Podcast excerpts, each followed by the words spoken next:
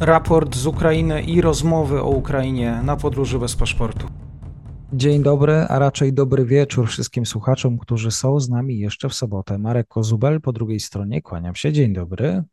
Witam serdecznie Matuszu, pozdrawiam Ciebie oraz wszystkich widzów i słuchaczy Podróży bez paszportu. Raport z frontu wieczorową porą. Marku, jakie spojrzenie na front? Widzę, że ma Pan Awdijiwce. Dokładnie. E, myślę, że Aldiwka no to nadal jest taką najbardziej gorącą i zarazem najbardziej interesującą częścią frontu rosyjsko-ukraińskiego.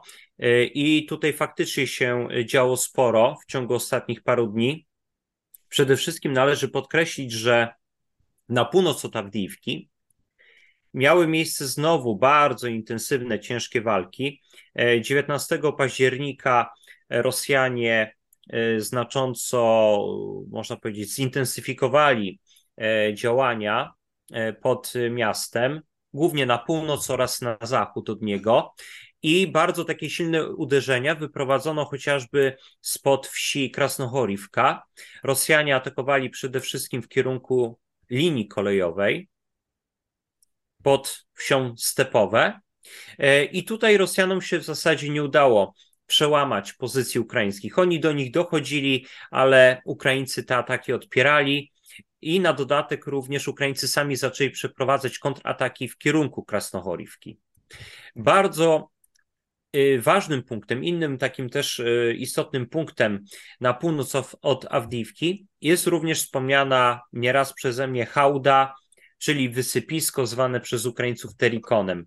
I to jest właśnie to szare miejsce. I tutaj od wczorajszego dnia e, w zasadzie sytuacja jest taka bardzo skomplikowana, niezwykle napięta. Chodzi o to, że jest to obecnie teren kontestowany, ziemia niczyja. W zasadzie Deep State, y, którego mapy teraz używamy do przedstawienia y, widzom sytuacji taktycznej, w zasadzie cały ten teren też powinien być objęty jako szara strefa, ziemia niczyja. E, I tutaj dlaczego wynikła taka sytuacja? Przede wszystkim trzeba pamiętać o tym, że e, jedna i druga strona ostrzeliwuje ten teren e, przy użyciu artylerii, starając się zapobiec temu, aby przeciwnik przejął nad nim kontrolę. Bardzo intensywnie z północy atakują na Terikon oddziały rosyjskiej piechoty i ponoszą w tych atakach naprawdę bardzo, bardzo duże straty. E, być może częściowo Ukraińcy trochę ryzykują i podpuszczają Rosjan w tym kierunku, ale z drugiej strony Ukraińcom na pewno zależy na tym, żeby Terikon utrzymać. E, w najgorszym przypadku pogodzą się z tym, jeżeli właśnie będzie on szarą strefą, ziemią taką kontestowaną i żeby Rosjanie nie mogli z niego korzystać. Dlatego się po prostu nie wahają przed tym, aby intensywnie ostrzeliwać ten obszar. Jeżeli chodzi o y, walki na zachód od Awdijiwki, to Rosjanie próbowali ze wsi Wodiane dojść do Toneńkiego i Siewiernego. Te ataki znowu zakończyły się porażkami, a nawet Ukraińcy zaczęli troszeczkę terenu na południe od Siewiernego odzyskiwać. Podobnie też Ukraińcy czynią na południe od wsi Pierwomajskie czyli zarazem też na zachód, na, przepraszam, na wschód od wsi Newelskie. Także tutaj nie mamy do czynienia z sytuacją, gdzie y, strona ukraińska tylko bezczynnie czeka na rosyjskie ataki, ale również podejmuje działania zaczepne. Jeżeli chodzi o odcinek zaporowski, to tutaj w dużej mierze front faktycznie zastygł, ale możemy odnotować znowu pewne takie y, ruchy ukraińskie udane w kierunku werbowego, głębiej w tą wieś. E, wczoraj też y, należy odnotować, że doszło też do pewnych niewielkich strat terytorialnych na południowy wschód od Nowoprokopiwki, strat y, ukraińskich. Tutaj Rosjanom udało się przesunąć o jakieś paręset metrów na północ. Po prostu Ukraińcy nie mogli utrzymać terenu, e, który e, no, nie był umocniony, ciężko byłoby się na nim utrzymać, szczególnie w warunkach silnego ostrzału artyleryjskiego. No i warto też wspomnieć, że bardzo ciekawie się układa sytuacja w delcie Dniepru. E, co się takiego stało ostatnio?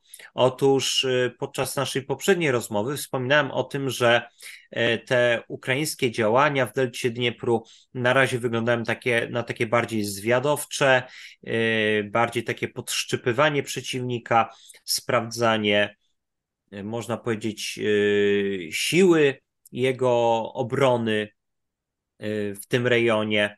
I warto tutaj wspomnieć o tym, że przedwczoraj Ukraińcy właśnie wylądowali e, pod wsią Krynki i wydawało się, że powinni ją opuścić, no ale Rosjanie e, udali się w kierunku tej wsi i okazuje się, że jednak przeciwnik był tam obecny.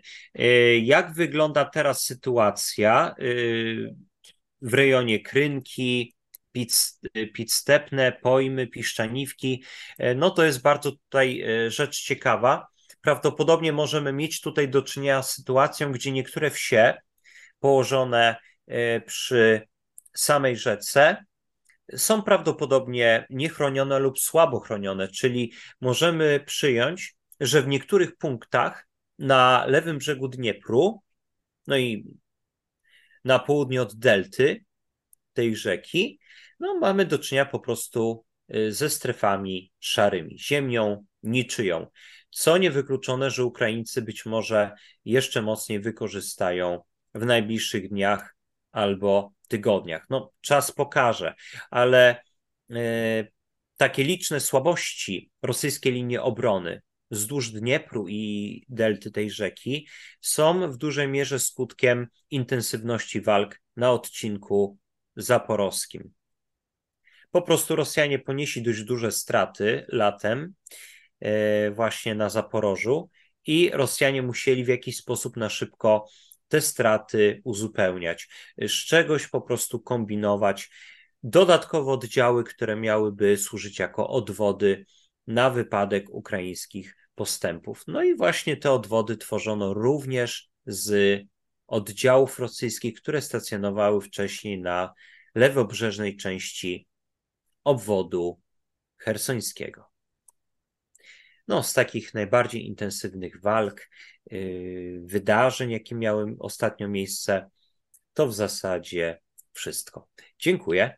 Bardzo dziękuję Marek Kozubel po drugiej stronie. Do usłyszenia. Do usłyszenia, pozdrawiam.